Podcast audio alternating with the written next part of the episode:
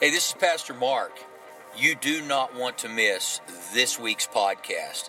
You're going to laugh till you cry, but it's good tears. They're good tears. So, man, tune in, listen to this podcast. It's going to inspire you, encourage you, and, and prayerfully help bring change that you desire in your life. God bless you. Thanks for listening. Well, we've been talking about transition just last weekend. We kicked off the new year talking about change. And I don't know how many of you would like to see things changed from last year to this year, but I'm kind of into that, okay? And every year I look and I want to say, God, I want something different this year. Actually, let's go a step further. I want something better than last year.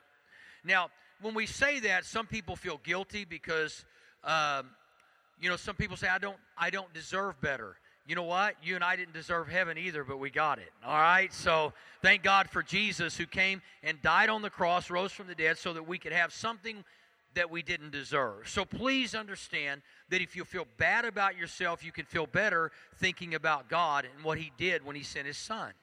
That's how special you are to God. Um, one person wrote, You are the average of the five people you spend the most time with.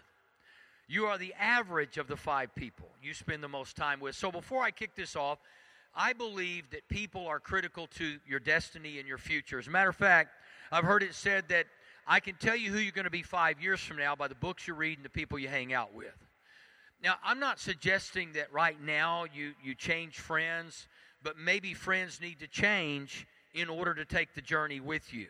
In other words, if someone's always dragging you down and somebody's always in doubt and somebody's always telling you the things that, that are bad and things are never going to happen for you, things are never going to turn around, you know what? You might just look at that person and say, you know, if you can't get happier than that, you probably need to go join an E or a small group.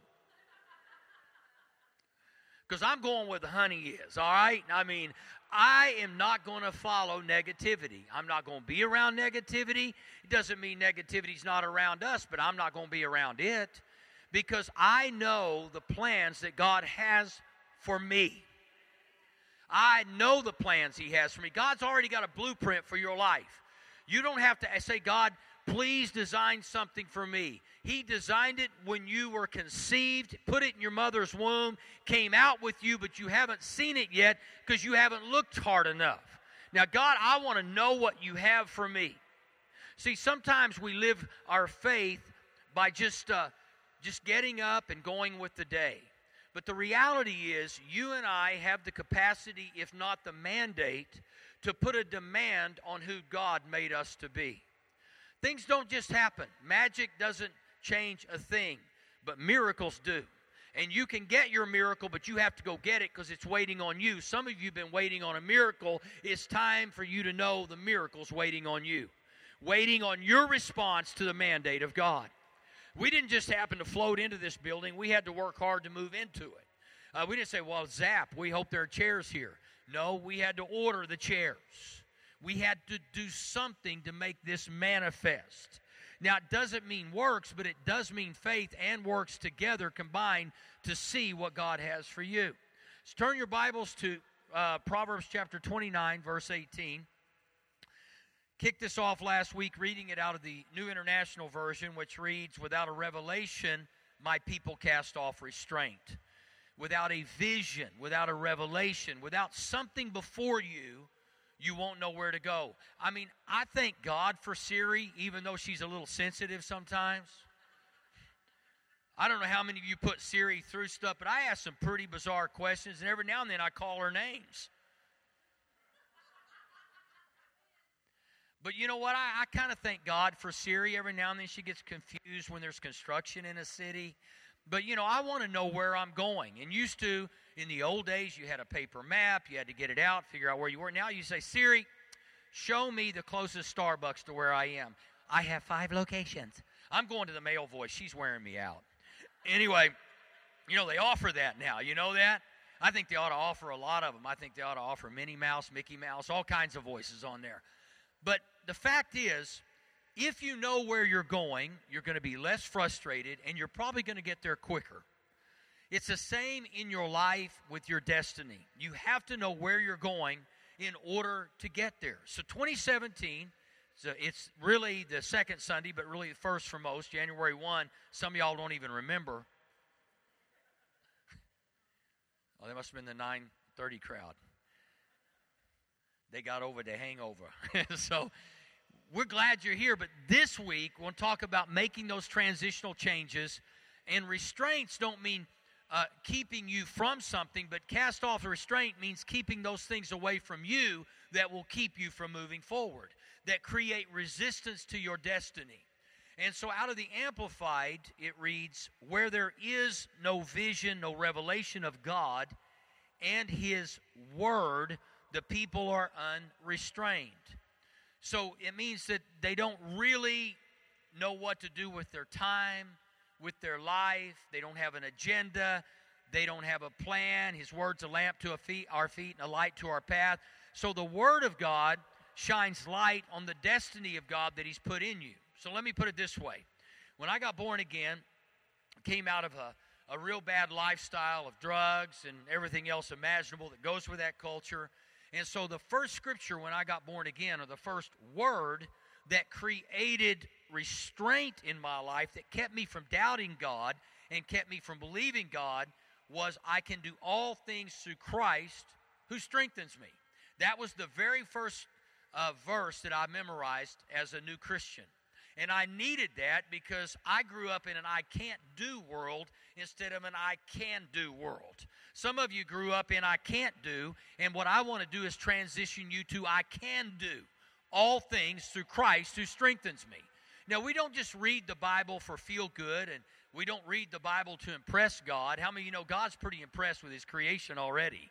He's impressed with you. God looks down from heaven, and when you got a big pimple right there, He goes, mm, That's my girl. Mm-hmm and you're looking in the mirror and God's looking in your soul saying, I don't care about all this right here. I mean, I do, but I don't because I care what's going on in here. And we're working on our cosmetics and God's working on our soul. And, and, and we got to differentiate between the two. On your worst day, God is still your best bet. On your worst day, God is still the best thing for us.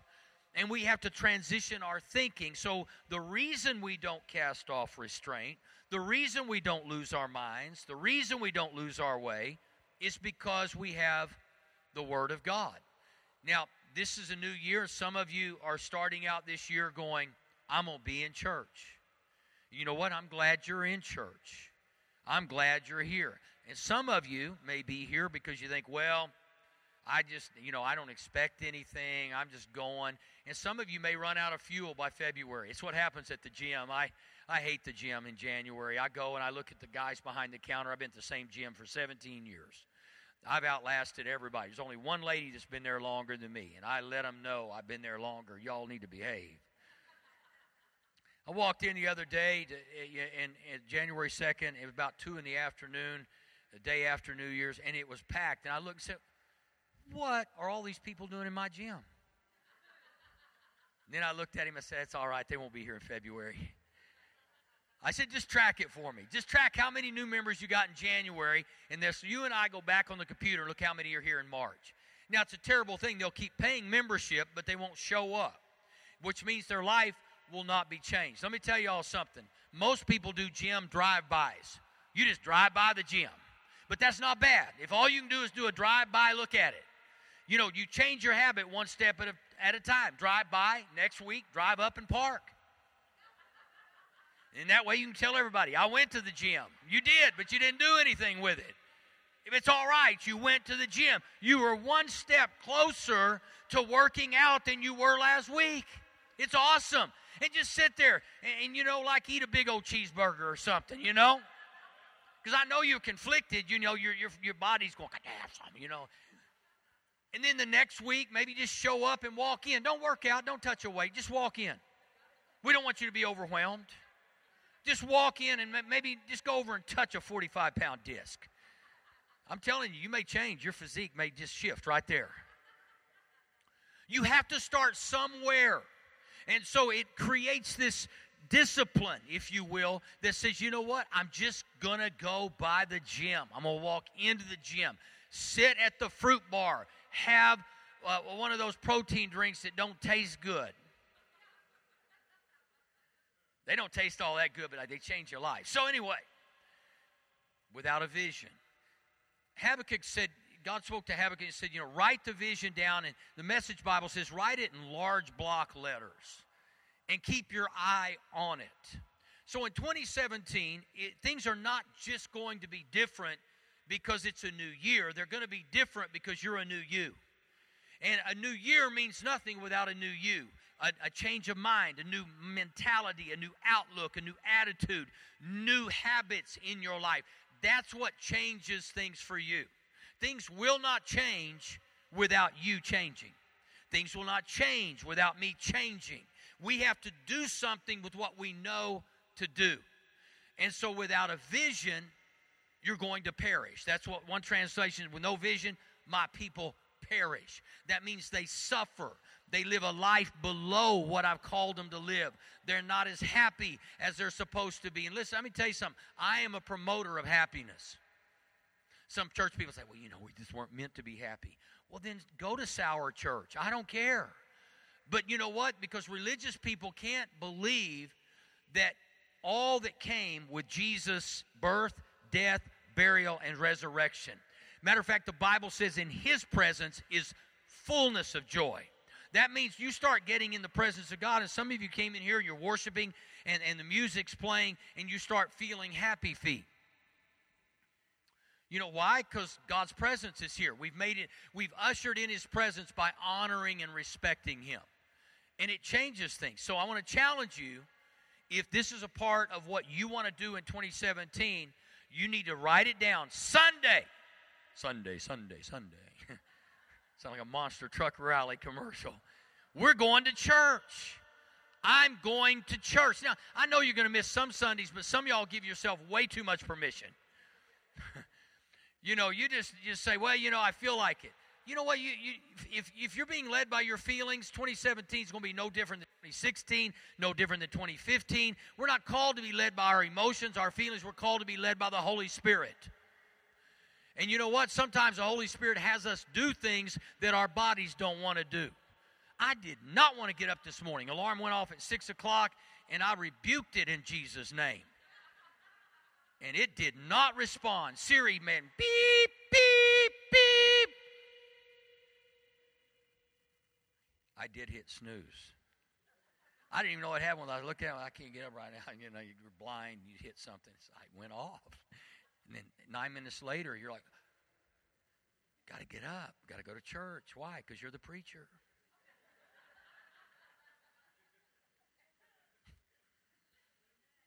Amen.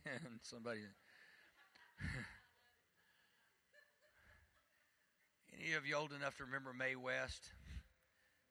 Look, Google her. She's a colorful lady. Google Mae West. she said, You only live once, but once is enough if you live it right. You only live one time. We only live once, but that's all you need. If we were called to live twice, Jesus would have given us twice. But if you live once right, it's all good. So live it right. What do you want? There are categories every year that I look at. Number one, I look at spiritually. Who do I want to be spiritually? How do I want my life to change spiritually? You see, religion says that we perform for God. So some of you came to church and you think God's happy that you're here. God's always the same, yesterday, day, and forever. God's just happy. He's not happier that you're here at home. But let me tell you, when He sees that you're taking advantage of the life that He's offered you, it I believe, I believe it does excite the angels when you start living that life. But spiritually, it's not about performing for God, it's about submitting to God. See, you, your life won't change because you do better. Your life changes because you're submitted to Him and it becomes better. And so a lot of people say, I'm going to go to church, I'm going to do this, I'm going to do that, but we do it for the sake of impressing others.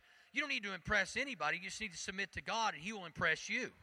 Because when you submit to God, I'm telling you, it changes everything in our lives. So this year, my number one goal spiritually is I want to be more submitted and surrendered to God. That's it.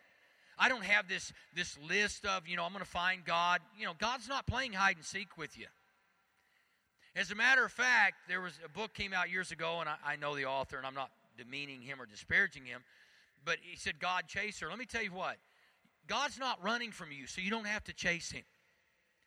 The flip side is true. God's probably chasing us. So why don't you just stop and get caught? you know, that's all you have to do is just stop and get caught. That's all I want to do this year is, is make myself surrendered to God. I want to stop when He says stop. I want to quit running from God when He says do certain things, and, and I want you to, to go here, go there. I just want to surrender to God. I don't have lofty spiritual goals. Submission to God is going to be tough enough for me because there are just times I don't think God moves fast enough. And there are times God doesn't smite people I think He should. Yeah, I'm just being honest. There are people that here today, all of you want somebody to be hit upside the head. You do. Don't tell me, oh, yeah, no, I don't. Yeah, you do. You just ain't talking about it. You gloss it over. You cover it better than some of us. I just step up and say, God, you know, hit him. And then I repent. God, I'm sorry that I want you to hit him. I still want you to hit him, but I'm sorry. Give him a flat tire on an icy day in a busy intersection, God, please. I don't want anybody to get hurt, but I just I just want I just want to be there and drive by and go.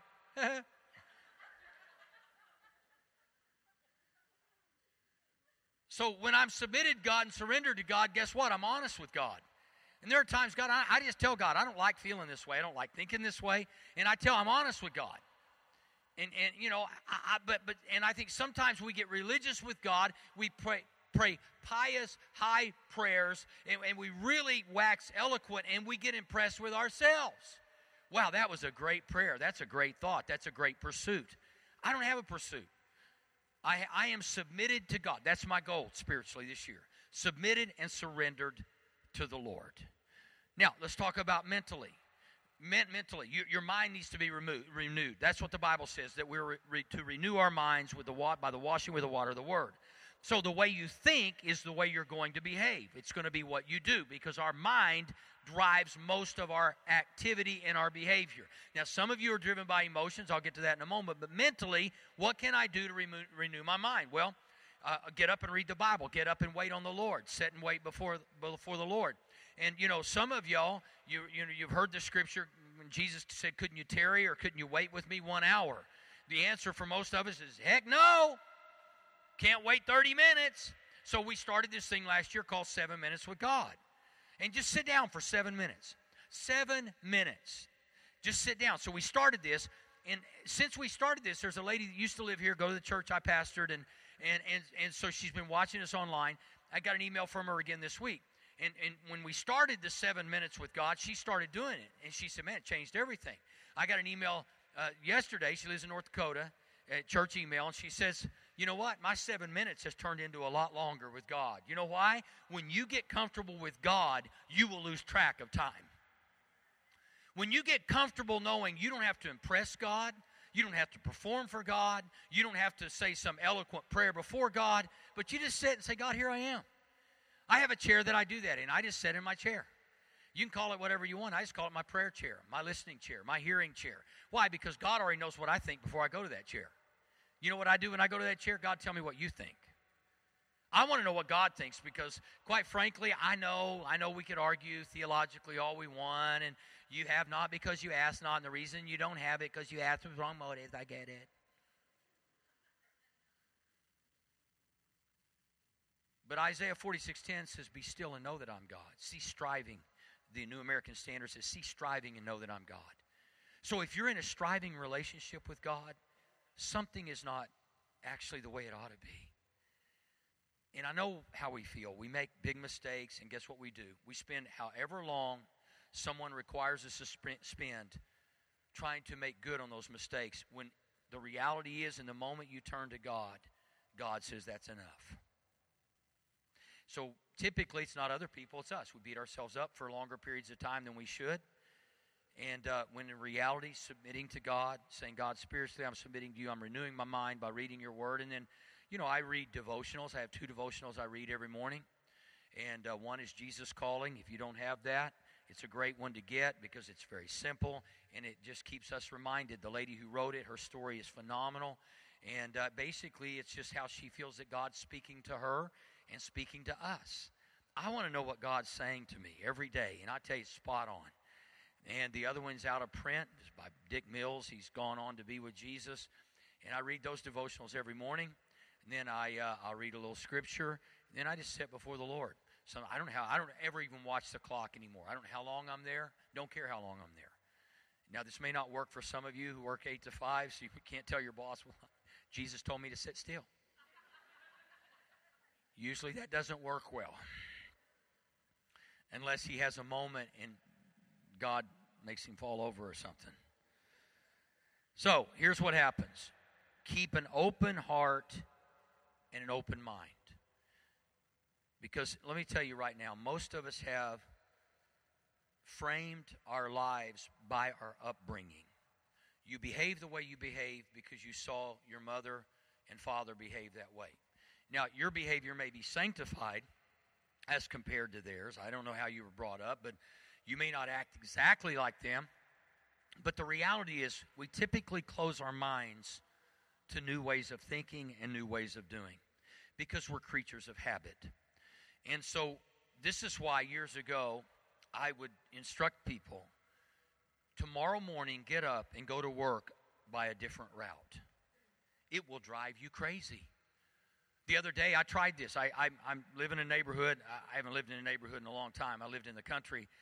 And so I, I didn't realize how crazy some builders are. They, they just create spaghetti streets for no apparent reason. Why, Whatever happened to the grid? You know, like north to south, east to west. No, these things go every direction on the compass in my neighborhood. And I knew there had to be more ways out of my neighborhood than there were, so I thought I'm going to try to find a new way. I got lost in my neighborhood. I thought I was going to have to talk to Siri. Siri, seriously, I'm lost in my neighborhood. How do I get back to my house?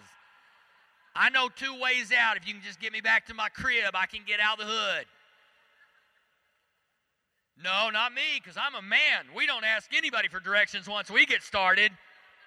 But I'm thinking if I change that voice to a male voice, I might actually ask for directions.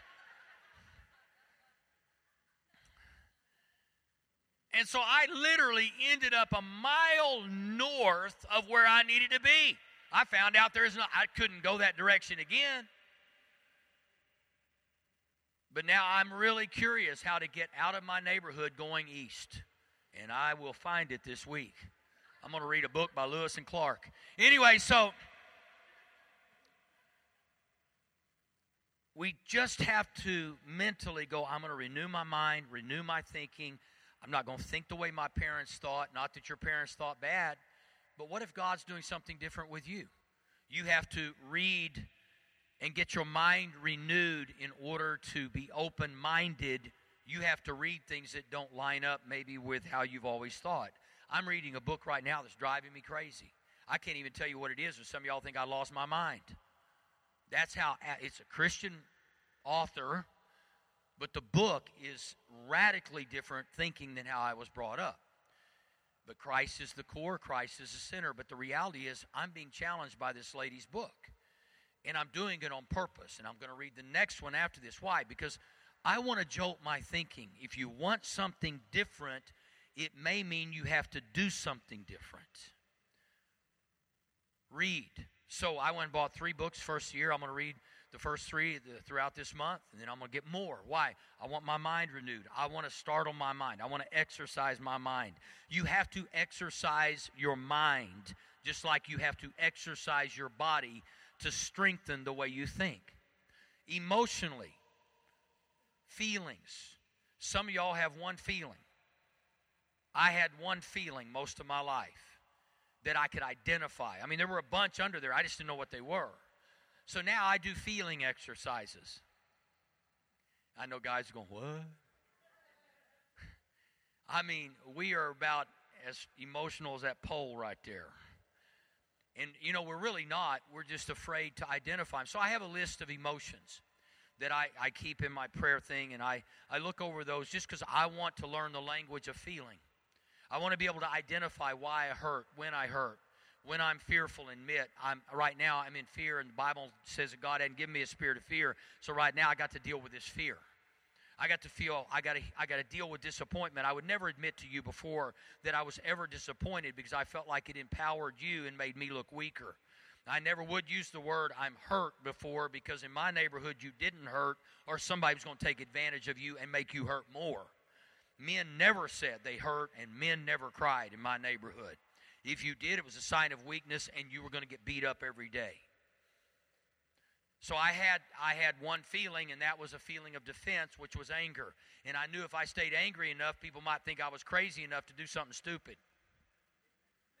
I mean, you know, when you see somebody acting crazy, you're like, I think I'm to let them just go on by. And it works because if you act crazy, people think you crazy, and people are afraid of crazy people. So don't be crazy. So I had to think, and then I had to, I have to, how do I want to grow emotionally? I want to learn more about what I'm feeling and why I'm feeling it. Men, this includes you. The minute you come in and you tell your wife, you know, when you said that the other day, it hurt my feelings, she may fall over. She's never heard you say you hurt at all because we're so we're such men that we we're not in touch with our feelings. Some of y'all need to take estrogen pills.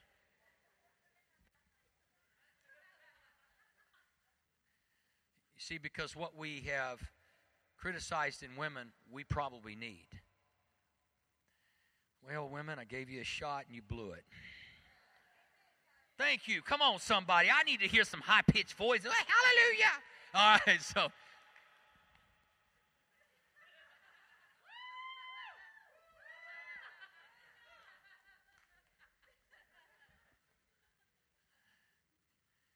And then physically, what are your goals? What do you want to see happen physically?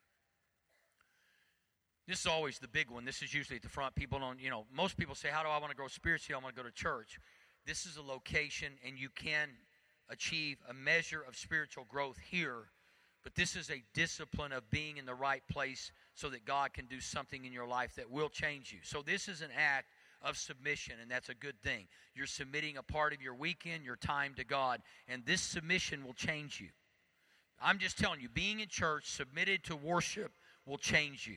But now, physically, those of you who want to lose weight, here's what I want to tell you to do. This is a tip that you need to go home, and if you want to lose weight, print out the biggest font on the printer of the weight you want to lose. Put it on the refrigerator and on kitchen cabinets, the pantry where Satan's food is, the Twinkies, the donuts. Got a little close to home, didn't I? Put minus 20. Somebody walk into your house and say, Is that how low your refrigerator goes? No, that's what I'm losing this year. Some of you lost it last year, and when you looked in the mirror and turned around, you found it. this year, we want you to lose it all. You didn't know. You got to hold yourself accountable. Have an open mind to see what you haven't seen before. One person said, The eye sees only what the mind is prepared to comprehend. The eyes will only see what your mind is prepared to comprehend. When I first got born again, I thought Christians were crazy, and I still do. In a good way now. But at that time, when somebody talked to me about miracles and healing, I didn't believe in them. I just thought, we're just going to heaven, and all you crazy people that believe in miracles, you're crazy people. And then I needed a miracle. And I thought, I want to be a crazy person. How many of you know you don't believe in miracles till you need one, huh? So, you know, you, you had to get an open mind. My mind could not comprehend that God was still doing miracles today. Didn't comprehend that, didn't realize that. And, and, you know, I had heard things like, you know, the age of miracles is past. And then I heard Brother Osteen say, we don't serve an age of miracles, we serve a God of miracles. He is the same yesterday, today, and forever. And what He did back then, He will do today. God has not stopped doing miracles. And all we do, our negative minds go to somebody who died of cancer. And if you got cancer, it doesn't mean you're going to die of cancer. It means you believe God and stand for that miracle. And if you do die, you're at the right hand of Jesus, and there ain't anybody going to argue with you anyway. So don't make your decision to believe or not believe on mankind. Make your decision to believe because of the cross of Christ and the empty tomb that He is the same today never going to change. You see, we don't see what we're not looking for. We just don't see what we're not looking for. And if you're not looking for a miracle, you're never going to see a miracle. So start looking. When Isaiah saw the Lord high and lifted up, guess what? He had to keep his eyes open and keep an open mind that now, if in fact God is present and he says, Whoa, I am ruined because I've seen God high and lifted up, let me tell you, you will see God if you open your eyes to God. I see God every day. When I get up, I see Him in the breath that I breathe, the steps that I take. Every day, I see God in my life.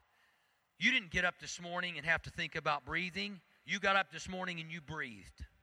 You didn't have to think about it. That, my friend, is a miracle, nothing short of. The fact that you don't even have to think about breathing, that God every second is breathing life into you, every moment you are being breathed by the very miracle of God. The problem with us is we always want to earn stuff. I want to earn my forgiveness. I want to earn grace. I want to earn favor. Let me tell you something with God, you submit to those things, you don't earn them. It's a little heavy for religious people on January the 8th. I'm only standing up here by grace. There's not one reason I ought to be standing up here except the grace of God, the mercy of God, the forgiveness of God. The only reason I get to stand up here. And you are a beautiful reflection of God's grace to me. And I don't take that lightly. I just look and go, God, thank you. Thank you. Thank you. Thank you.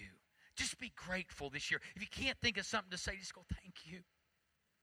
Walking in, in the hall, get on an elevator and just begin to worship God. You've got a captive crowd. And if you want an elevator all by yourself you work in the same building, you'll have your own elevator within seven days.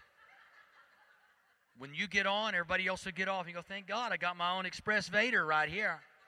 This stops on the floor I want it to stop on because ain't nobody getting on with me. Thank you, Jesus.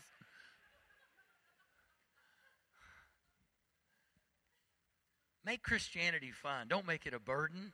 Don't make it something you have to do to perform. Don't, don't act like you're not good enough because you're not. That's the beauty of Christianity. I'm not good enough, but He's God enough to fill me with His Spirit. I love that because there are days I'm just a rascal. There are just days that hell massages me.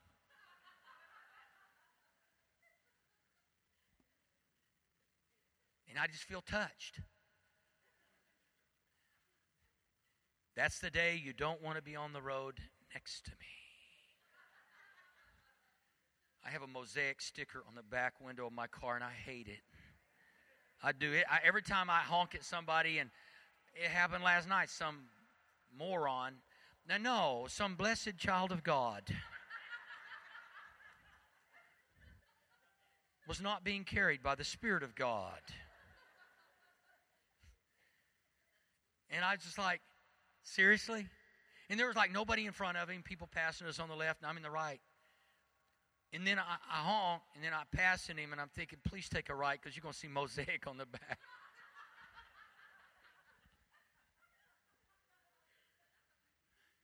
I just want to get something by. Said, just honking for Jesus. He wants you to get out of my way, too. We don't get what God has because we're ready. We get it because we're willing and submitted. That's why we get it. You know, you know the old saying is God doesn't call the qualified; He qualifies the called.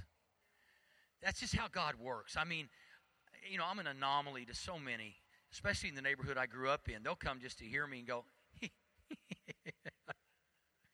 "That's the fool we used to run around with." There is a God. There is a God. Some of you the same way, only you're worse. We can't hang on to what was and transition to what could be or might be. You have to move forward. Secondly, keep a positive outlook and positive attitude.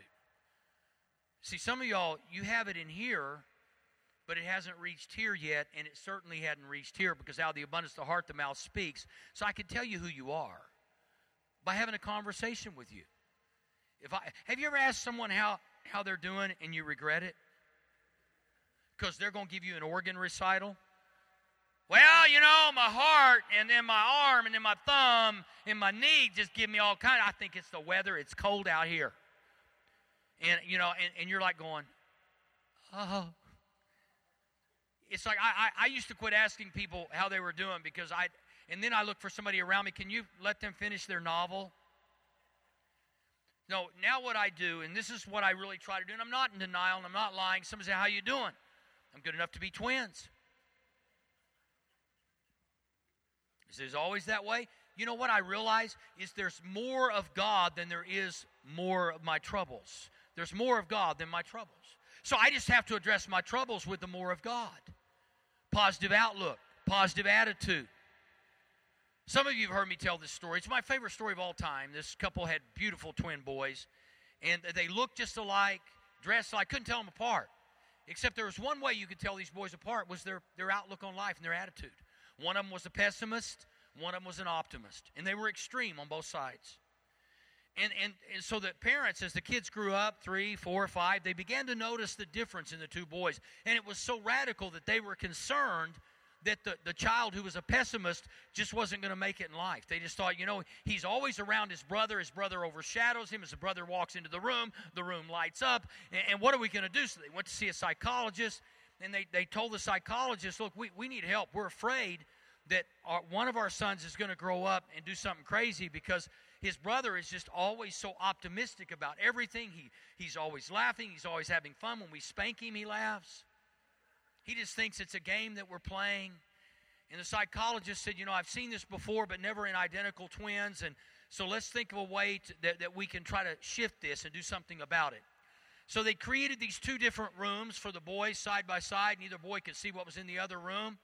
And uh, they had this one way you could look through the glass and, and from the outside looking in to see how they were behaving. And so in the one room, you guys have heard me tell the story many times. That There are all these toys and all these wonderful things. I mean, like candy, cotton, and all these machines of just food and toys.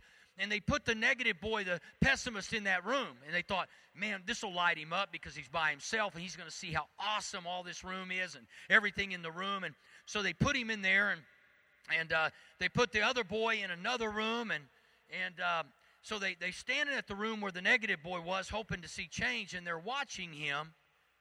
And he's sitting there with the same countenance, sitting in the middle of the floor, not playing with anything. And they were totally confused because they just thought this is going to light him up. He's, his brother's not in there. He's going to see that he's special. He's got, you know, he's got all this stuff to himself. He doesn't have to share it with anybody. So they already put the other twin, the optimist, in the other room, and they go to that window. And in that room, unlike the pessimist son, they had nothing but horse manure. And when they walked over to that glass, this boy's throwing horse manure everywhere. I mean, he's slinging it up against the walls. He's digging into it. He's all over his face. And they were so confused and they were frightened because he's in manure. Minutia. And so they open the door fast and they run into there and they said, What are you doing? He said, With this much manure, there's bound to be a pony under here somewhere. So when life gives you shabba then you just got turn it around. Because as the bumper sticker says, it does happen. And when it happens, you need to look for the pony under the stuff.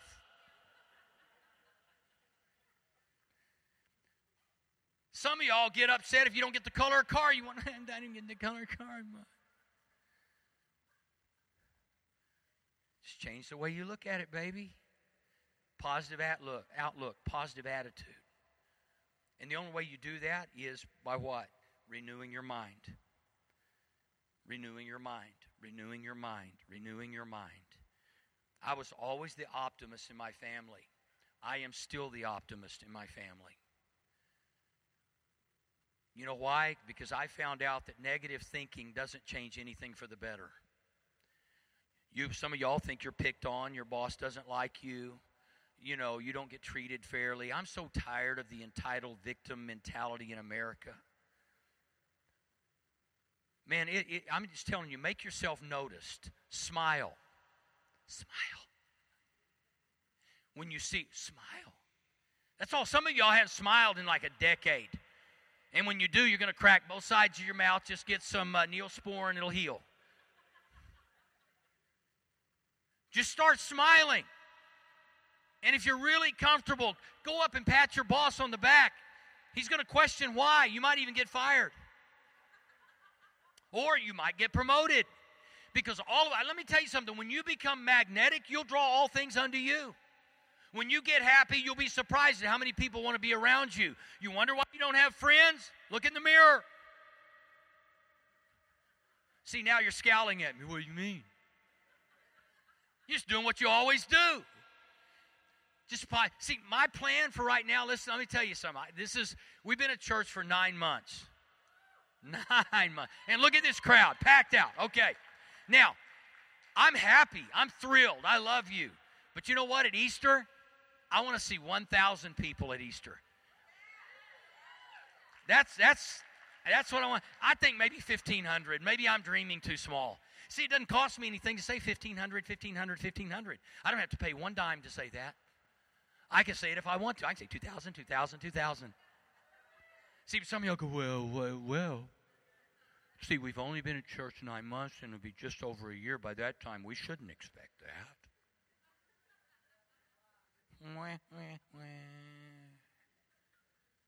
I'm expecting. So why is that important?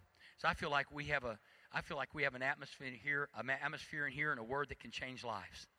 I feel like there are people who are sad who are going to become happy when they come here. 70% of you are there. The other 30, we're going to get to you. I'm going to find a way to crack that shell. You'd be surprised what will happen in your soul, in your body, if you just get happy. You know, when you're happy, your body actually releases endorphins that are healthy. Some of y'all could be healthy if you just get happy. You wouldn't even have to pay a fitness fee. Keep eating those Krispy Kremes. Just smile a little more. Yeah, I think it'll burn more calories. Just get happy. You know, you can you can remember how everybody's treated you, how wrong you've been treated, how people have gossiped about you. You know what? You're if people are gossiping about, about you, you ought to you just look and go, I'm really popular. People talk about me. They're not talking about anybody else. People talking about me. That means their life sucks. if you're talking about me, you got real issues, my brother. It's amazing. Why? And if you're going to talk about somebody, talk about them in such a way that they will want to know who you're talking about. You're talking about me? That way? Am I really that good and that happy? In your mind, you're going, no, but I'm trying to get you there. Start talking about people in a way that would cause them to want to change to be the person you're talking about. If someone's bitter and sour, say, you know what? They are the sweetest person I've ever been around. And then, of course, your friends will be confused when they meet them. But you can tell them, I'm speaking to who they're supposed to be, not who they are. I'm talking about the person God died for them to be, not the person the devil's tried to make them be. There ain't nothing to sneeze about. All right, now. See, sometimes you just you just have to create you have to create the scenario that you want. And you say, I've never been told I could do that. You can do that. Sometimes you just got to talk to yourself. The psalmist talked to himself. Some of y'all need to talk to yourself. The future belongs to those who learn more skills and combine them in creative ways. It doesn't belong to the brilliant and the intelligent. Though I'm thankful for the brilliant and intelligent, it, it, I tell you what, if you will have an attitude of faith and confidence in who God made you, you'll be surprised at where it will take you. What do you want to be in 2017? You know, everybody looks at miracles and says, Well, you got a miracle. You know what? How many times Israel got a miracle? Crossing the Red Sea was a miracle. Would you agree with that? I mean, I, I, I just want to figure out someday how that must have looked. You know, theologians have tried, tried to explain the miracle of the Red Sea away. They said, well, there, during that during that time when this was written, there was there was really uh, no water. I would say God parted dirt. What's even a greater miracle is all of those Egyptians drowned in a puddle. Still a miracle. No matter how you slice it, you liberal freak. All right, now, no, they didn't walk on they didn't walk on dry ground between two walls of water. Great. Then the miracle is Egyptians drowned. And if you're an Egyptian, please forgive me. That was back in the day. You're a new Egyptian. All right, now. I know it's politically incorrect. I just can't get out of it now. It's too late. So, anyway. Everybody wants to walk on water, but nobody wants to get out of the boat. I want to walk on water like Peter did. Get out of the boat. I want to make more money like my friend who left the company I worked for did, then leave the company. I want a miracle, but I want it here. so American. The woman with the issue of blood, she had had it. She spent all of her money, did everything she could to get healed. And you know what? Finally, she said, I don't give a flip about all you religious people elbowing, hitting, kneeing, pulling robes, pulling turbans. She gets to Jesus and grabs his robe. And guess what, man? If, if you have the courage to touch the robe of the Son of God without being asked, you're a stud. She's like, I'm getting to that man because I heard good things happen. She touches, boom, and Jesus said, What? Well, who touched me? And the disciples are freaked out because there's a crowd everywhere. People are bumping all over Jesus, around Jesus. But Jesus felt something from that woman he didn't feel from anybody else. She put a demand on the Son of God and the power of God and said, I want to be healed so bad. I'll do something I've never done. I'm going to get my miracle because my miracle's walking by. My miracle's been waiting on me. My miracle was born 30 some years ago. And I found my miracle and I'm going to touch my miracle and I'm going to get my miracle. And y'all can say what you want to say say, but Jesus said, Virtue and strength and power has left my body. He felt it. And let me tell you, He still feels it when you put a demand on His authority, His power, and His strength. He still feels it. Jesus, I need more money up in here. Jesus said, I thought you'd never ask. I need a better job. I need a better car. I need a better house. Jesus, I'm putting a demand on your promise. You're not putting really actually a demand on him. You're putting a demand on what he said he would do. And he's not a man that he should lie, the Bible says. And some of y'all say, well, I, I kind of did that for the first two weeks of 2016.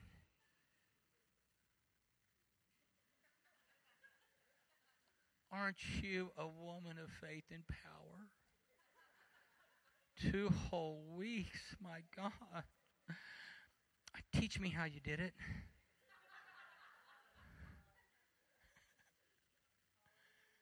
Some y'all worried. Quit getting worried. Get happy. When you laugh, the devil's confused. And he has a board meeting with all of his little imps. And while he's having a board meeting, God moves on your behalf. And he comes back from the board meeting and you're blessed. And then he goes and chews out his imps again and you get blessed again when he's gone. I don't know. I don't know how that works. I just have that image. I don't know. Okay, and then I'm going to close with this because it's time. Don't leave right now because everybody know that you're impatient, and that's not really a God virtue. Patience is. Fruit of the Spirit is not impatience, all right? I'm almost done. Look for what's best, not what's easiest. We always look for what's easiest. We always got a way to do things. You can microwave anything. You know that? I mean, it's like people live. Uh, you don't even need a stove in America anymore. We just microwave everything. And I'm not against microwaves. I actually like them since I don't cook that well, but I'm, I'm learning. You probably don't want to be a lab rat for me, but anyway, microwaves are great, but, but they're not as good as cooking on the stove. They say the nutrients are sucked out in the wave. Like Martians inside there turning that thing. I don't know, but anyway.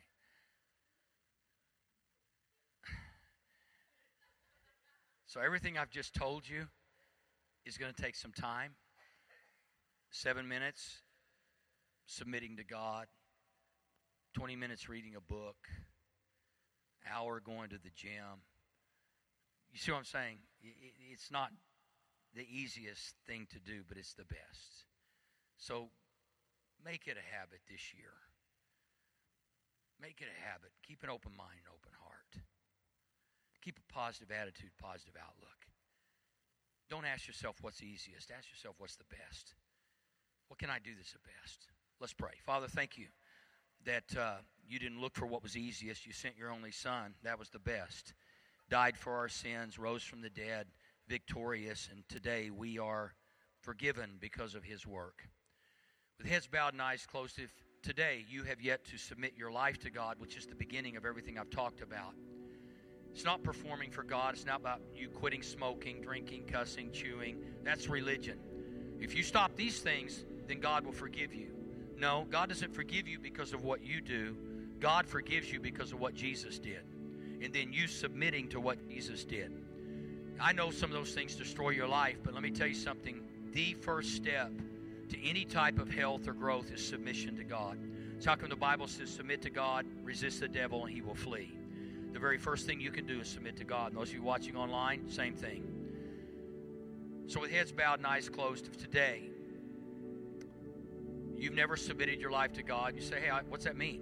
I'm just going to pray a prayer with you. And what means is this that you have confessed your sin by admitting your sin and just submitting it to God. Doesn't mean you're going to walk out of here with angel wings and halos. It just means you're going to walk out of here forgiven because you have submitted to forgiveness. Now, He's already forgiven you, but if you haven't submitted to Him, then that forgiveness awaits you. That your miracle awaits your decision, it awaits your confession. Your miracle is awaiting you giving that to God. So, with heads bowed and eyes closed, you say, Man, today I need to do that. I just want you to lift your hands up right now in this room. Just lift them up. Say, Pray for me. Thank you. Are there others? Thank you. Thank you. Over here, thank you. Those of you watching online, wherever you are, if you're in your living room, just lift your hand. Nobody's around. Just lift it. I'm telling you right now, the devil will go have a board meeting because you are surrendering your life to God. So I want all of us to pray this prayer. Say, Jesus, thanks for dying on the cross for me. Today I submit my life to you. I confess I'm a sinner, but now I'm saved. Now I'm forgiven. I surrender my sin to you. Amen.